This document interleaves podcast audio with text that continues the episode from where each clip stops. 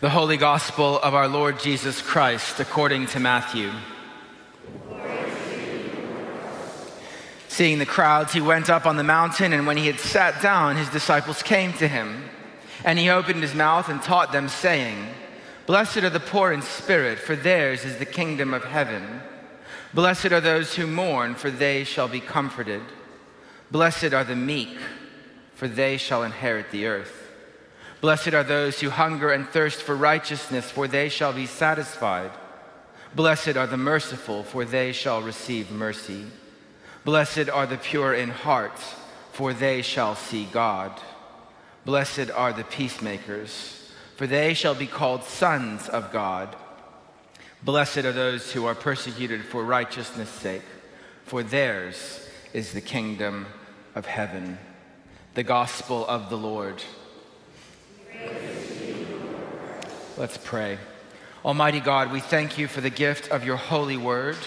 May it be a lantern to our feet, a light to our paths, and strength to our lives. Help us by your Spirit so to hear your word that we may be equipped for every good work through Jesus Christ our Lord. Amen. Won't you please take your seats?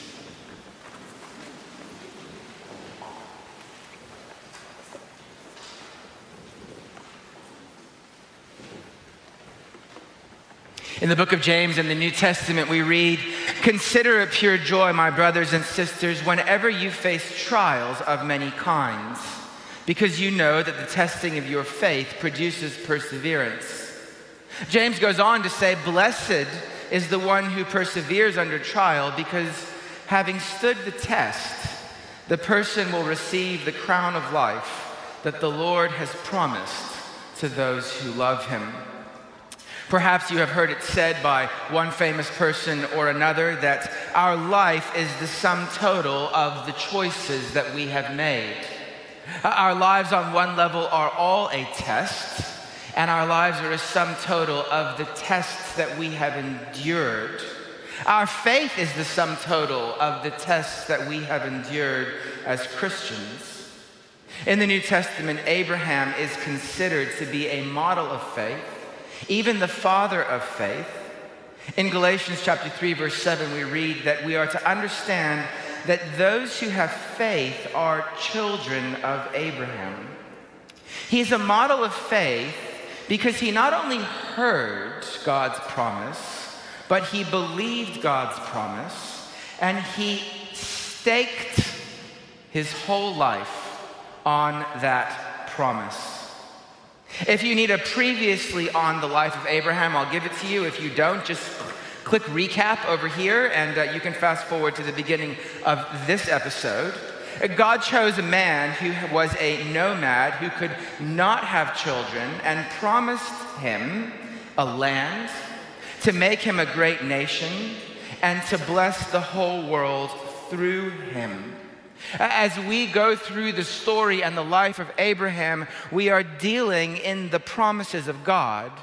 However, a word of caution is helpful because we can often be too quick to move from what God promised to Abraham to a place where we ask what God has promised us. And we would do well to think slowly about exactly what it is that God has promised us. Is it to live a victorious life or to have good things in this life? Is the promise related to this world or to the world to come, or both? Is God's promise material or spiritual? And what about the matter of present or future? All of these questions contribute to understanding what it is that God has promised us. But what we do know with certainty, because of what the New Testament tells us, is that no matter how many promises God has made, they are yes in Christ. All God's promises find their fulfillment in Jesus. And that praise is to be given to the God and Father of our Lord Jesus Christ because he has blessed us in the heavenly realms with every spiritual blessing in Christ so that our lives are lived out before the promise of God. And like Abraham, we are called to trust and rely and depend upon his promise. In short, God made a promise, and we are called to respond in faith to that promise.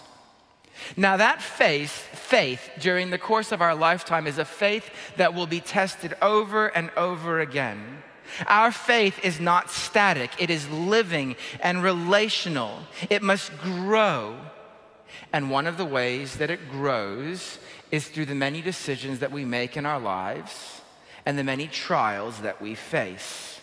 And so, as we dive into Genesis 13 and 14, we are diving into a series of tests that Abraham endures during the course of his life. In chapter 13, the test is on the home front, in the family.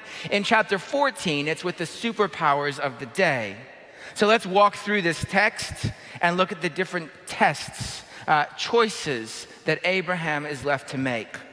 Test number one in the opening verses of chapter 13, he's met with the test of failure. Christian faith frequently has to deal with failure. In chapter 12, Abraham went down to Egypt. He lied about his wife Sarai. He said that she was his sister. She got taken into Pharaoh's uh, home. She was to be married to Pharaoh, and God intervenes. And Abraham in chapter 13 is coming off the back of that failure. What will he do in the response to this failure that he has just gone through? Well, he returns. Look at verse 3. From the Negev, he went from the place until he came to Bethel, to the place between Bethel and Ai, where his tent had been earlier, where he had first built an altar. And there it was that Abraham called on the name of the Lord. True Christian faith always has a remedy for failure. It is the mercy and the forgiveness of God through the death of Jesus Christ. True faith will always be restored because God built in grace and mercy and atonement and forgiveness. And the thing is that knowing what to do when you fail is a very important lesson when it comes to the life of faith because each one of us is sure to fail time and time again. What we see in the life of Abraham is that God has provided for all our failures. What Abraham does is not to run away from God. He doesn't hide like Adam and Eve did in the Garden of Eden. He goes back to the promise. He returns to the place where he had pitched his tent, to the altar that he had built before, and there once again he calls upon the name of the Lord. Hear this this morning faith, true faith, when it has to deal in failure, always returns to the Lord, it doesn't run away from God. And we should note that chapter 13 begins and ends with Abraham at an altar. I think that uh, the author is calling to our attention uh, the space that Abraham finds himself in during these tests. His ability to make right decisions is because he is no longer relying upon his own cunning and strength and intelligence like he did back in chapter 12. But now, bookended in verse 4 and verse 18, he is relying and trusting and depending upon the God who has revealed himself to be trustworthy and reliable and dependable, who, although Abraham puts God's promise in jeopardy in Egypt, God will not let his promise fail. And so the Lord is very much in Abraham's thinking throughout this chapter. But the first thing that we notice is that when we deal in failure, we need to return to the Lord. We need to come back to the cross. God always welcomes sinners home. He pursues the lost sheep. He does that with each one of us. The second test that Abraham has to endure is the test of conflict. Look with me at verse 5, and particularly conflict because of prosperity and wealth. Now, Lot, who was moving about with Abraham, also had flocks and herds and tents. We read back in verse 1 that Abraham had now become very rich, and the land could not support them while they stayed together, for their possessions were so great that they were not able to stay together. It sounds like a really great problem to have, doesn't it? I just have so much, I don't know what to do with it. And yet, wealth and prosperity can be one of the greatest tests that we ever face in this life. Wealth and success will test your faith. and it leads to strife within the family business. Quarreling arose, verse 7, amongst Abram's herders and Lot's.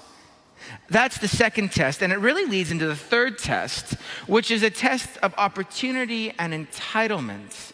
Abram takes the lead and seeks peace with Lot and the herdsmen. Abram says to Lot in verse 8, Let's not have quarreling between you and me, between your herders and mine, for we are close relatives. Is not the whole land before you? Uh, let's part company. If you go to the left, I'll go to the right. And if you go to the right, then I will go to the left. Abraham declines his right as the senior member of the family, but he also declines his right as the one to whom God has promised the lands. Rather than laying claim to what he wants, he defers the decision to Lot and acts in humility and faith. He's prepared to be sacrificial. And so Lot, we're told, makes the decision. He looked around. He saw the whole plain of the Jordan towards Zoar. It was well watered. It looked like the garden of the Lord, like the Garden of Eden. It looked like the land of Egypt, which is a really interesting little reference because, in all likelihood, the first readers of this were the Exodus generation. And so they would have known how wealthy Egypt was. They had firsthand experience of that. And Lot looks around and he looks with his eyes and he says, That place is booming economically. I'm going there. And for just a moment, we think to ourselves, well, hey, what's wrong with that? He's wise, he's shrewd. There's nothing wrong with the pursuit of wealth. He is just making shrewd, cunning business decisions. Wouldn't we all do the same thing? What is it in the text that tells us that Lot made a bad decision? Well, look at how it's bracketed. Verse 10 This was before the Lord destroyed Sodom and Gomorrah. And at the end of verse 13, now the people of Sodom were wicked and were sinning greatly against the Lord. Lot looked at what he could see, not by faith, but by sight. It was good for food. It was pleasing to the eye. It was desirable for gain. And so Lot reached out and he took it. Now, obviously, the narrator breaks in and twice makes these references to Sodom and Gomorrah to let us know that Lot was basically exchanging faithfulness for wealth. But also notice that there is a, a, a real uh, mirroring of what happens back in Genesis 3 when Eve saw that the fruit was good for food and it was pleasing to the eye and it was desirable, and so she took it. Abraham, on the other hand, chooses on the basis of what God had promised and trusts that God will look after him, that he doesn't have to look after himself. One decision will lead to trouble, the other decision will lead to blessing. The test of opportunity rears its head and what will you do? Abraham, who seems to really come off second best, uh, in, uh, is actual better, in actual fact is better off. And the Lord uh, intervenes very quickly as he speaks to Abram in verse 14. And the Lord says to Abram after Lot had parted from him, Look around where you are, to the north and to the south and the east and the west. All the land that you see, I will give to you and your offspring forever. Notice how Lot looks with his eyes and sees.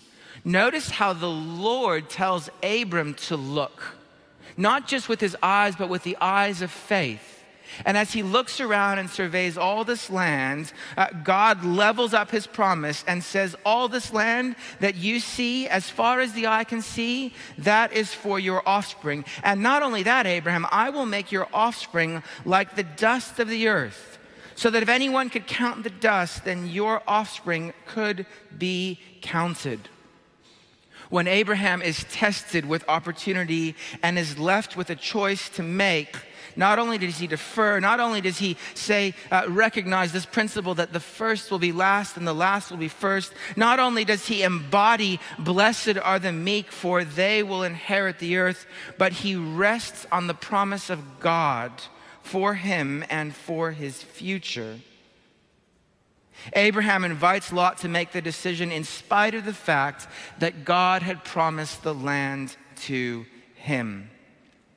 And through this, again, we see how it was that Abram walked by faith. Paul in 2 Corinthians 14 tells us that we are to fix our eyes not on what is seen, but on what is unseen. Since what is seen is temporary, but what is unseen is eternal. And so let me ask you this morning what is it that governs your behavior?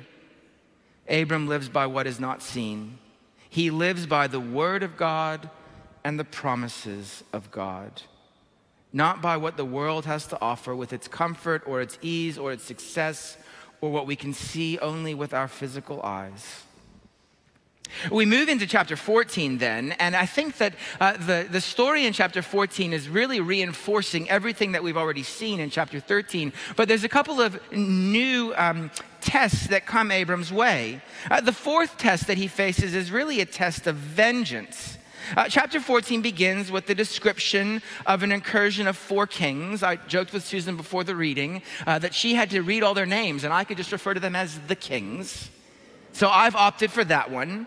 Uh, the four kings go up against the five kings. Uh, there's a little bit of a rebellion. Uh, King Cheddar, as I have affectionately come to call him and know him this week, decides he will have none of that. He goes back in, he puts down the rebellion that is taking place. And in the process, we read in verse 12 that they also carried off Abram's nephew Lot and his possessions since he was living in Sodom. Now, Abram was left with a choice. What would he do? Uh, he could have sat back and thought to himself, well, didn't Lot get what he deserved? I mean, after all, he, we read in chapter 13 that when Lot looked at the land, he said, I'll go dwell amongst the cities. Uh, when we discover him in chapter 14, he was living in the city of Sodom. Uh, Lot's story arc is fascinating because when we meet him again uh, in chapters 18 and 19, he's actually sitting at the city gate. He seems to be an elder in the city of Sodom, uh, and his story ends quite horrifically uh, in Genesis 19 and 20. Uh, but that aside, Abraham doesn't do that. Abraham doesn't uh, feel vindicated by Lot being carried off. He does what any self respecting 75 year old man would do. He gathers all of his fighting men and he charges off into battle and he chases them through the first mention of the tar heels and the bitumen pits in chapter 14 in the Bible. And he goes and defeats the kings. And just like that, it's done. We get none of his tactics except that he fought them at night, and that was it, and the Lord gave him the victory. The narrator is a lot more interested in what happens after the events of the little battle that takes place with Abram. Uh, the thing, though, is that Abram recognizes, and the narrator makes the point, that this was Abram's nephew Lot. This was part of the family of promise. And so rather than casting him inside and feeling vindicated, Abram goes out and rescues him. What will you do when you are left with a test of vengeance and vindication? Will you seek grace and mercy and familial restoration? Uh, the fifth test then crops up uh, after this whole little event takes place, and it's a test of success. How will you deal with success in your life? After Abraham wins, instead of uh, patting himself on the back and seeking the praise and glory that victory at war brings, he acknowledges that the Lord was the one who gave him the victory. Uh, we meet uh, this strange, enigmatic figure, Melchizedek. And Abram, we're told at the end of verse 20, uh, gives him a tenth of everything. Here is uh, the king priest of God Most High in the city of peace. And rather than grabbing for himself the success of the battle, he recognizes that it has come from the hand of the Lord. This was his way of showing that his trust was in the Lord and not in himself, that everything that he had came from the hand of God. But it doesn't stop there because we meet a sixth test and that is the test of wanting it all now. Uh, chapters 13 and 14 uh, really are a comparison, a set of comparisons, a comparison between Abraham and Lot, a comparison between this king Melchizedek and this king of Sodom. Abraham returns from uh, defeating Chedorlaomer. Melchizedek, the king of Salem, comes out and brings bread and wine. He was the priest of God Most High, and he blessed Abraham, saying, Blessed be Abraham by God Most High, creator of heaven and earth. And praise be to God Most High, who delivered your enemies into your hands. The king of Sodom also comes out in verse 21 and says to Abram, Give me the people and keep the goods. In other words, here's an opportunity, Abram, for you to get rich again. Time and time again. You're already wealthy. Well, here, now you can have more. Uh, the path that Melchizedek offered was a path of continuing to wait and trust on the Lord. Abraham didn't have to give Melchizedek a tenth of everything. He chose to give Melchizedek a tenth of everything because he recognized him as the king priest of God Most High, the one the one God, the one true God who had revealed himself to Abraham and who had given him the victory. Well, this king of Sodom says, Hey, Abraham, you can have it all now. The king of Sodom represents a worldly based set of human values and human success and offers him immediate payment. And look at what Abraham says to the king. He says that Abraham says to the king of Sodom, With raised hand I have sworn an oath to the Lord, God Most High. So there's that reference again to God Most High uh, from Melchizedek, the priest of God Most High. Somewhere along the way, Abraham has sworn an oath. We don't know when he did that, but he does it. And here's the oath that he swore that I will accept nothing belonging to you, not even a thread or the strap of a sandal, so that you will never be able to say, I made Abram rich. I will accept nothing but what my men have eaten and the share that belongs to the men who went with me, to Aner, Eshcol, and Mamre. Let them have their share. The king of Sodom's uh, offer looks quite reasonable, but the deal is so subtle that it's easy to miss it. The king of Salem says to Abram, Here is the blessing from the Lord, but you have to wait. The king of Sodom says, You can have it all now. It, it, sounds so similar to when the devil took Jesus very high onto the mountain and showed him all the kingdoms of the world and their splendor. And he said, All this I give to you if you will bow down and worship me. All this I will give to you if you don't go to the cross. All this I will give to you right now, and you will never have to endure any suffering in this life. But what was it that governed Abram? He looked to God for the victory. He was willing to wait. He did not have to have it all right now. He saw that God had granted him the success and that he didn't need to grab. He doesn't have to have it on anyone else's terms except for the Lord. I think it's also interesting, and just as an aside application, that Abraham had predetermined his decision. You know, there are many things that we will face in this life, many choices that we will have to make. But before Abraham had even gotten to this point, he had already decided what it was that he was going to do. He would accept nothing from anyone except for the Lord, so that no one could say, I made Abram rich. So that no one could say that I am the one who brought about blessing in Abram's life. He would only let the Lord do that for him. And it's fascinating when you fast forward to the, to the New Testament. In, in, in, Romans chapter 4, we read about how Abram didn't waver through unbelief regarding the promise of God, but that he was strengthened in his faith and gave glory to God. And that little section in Romans 4 is referring specifically to later on in the story when God called Abram to sacrifice Isaac. That little section goes on to say that Abram was fully persuaded that God had power to do what he had promised. In other words, Abram had experienced before the Isaac event God's power to do what he had promised. That as we look back at the life of Abraham, we can see that in Abram's experience, He had come to know that God was faithful and reliable and dependable and trustworthy. And so he could, when he got to that huge event, trust and rely and depend upon the Lord. What we need to understand today is that God has made a promise. And it stands to reason that all of our life is lived out before that promise. Every decision, every response, every action on our part is a living out of what we believe. It is our faith at work that we are the sum total of the choices that we make in the little things and the big things. God is faithful and He will do it. Uh, God's promise will work itself out in your personal and private life, and God's promises will work themselves out in the world at large.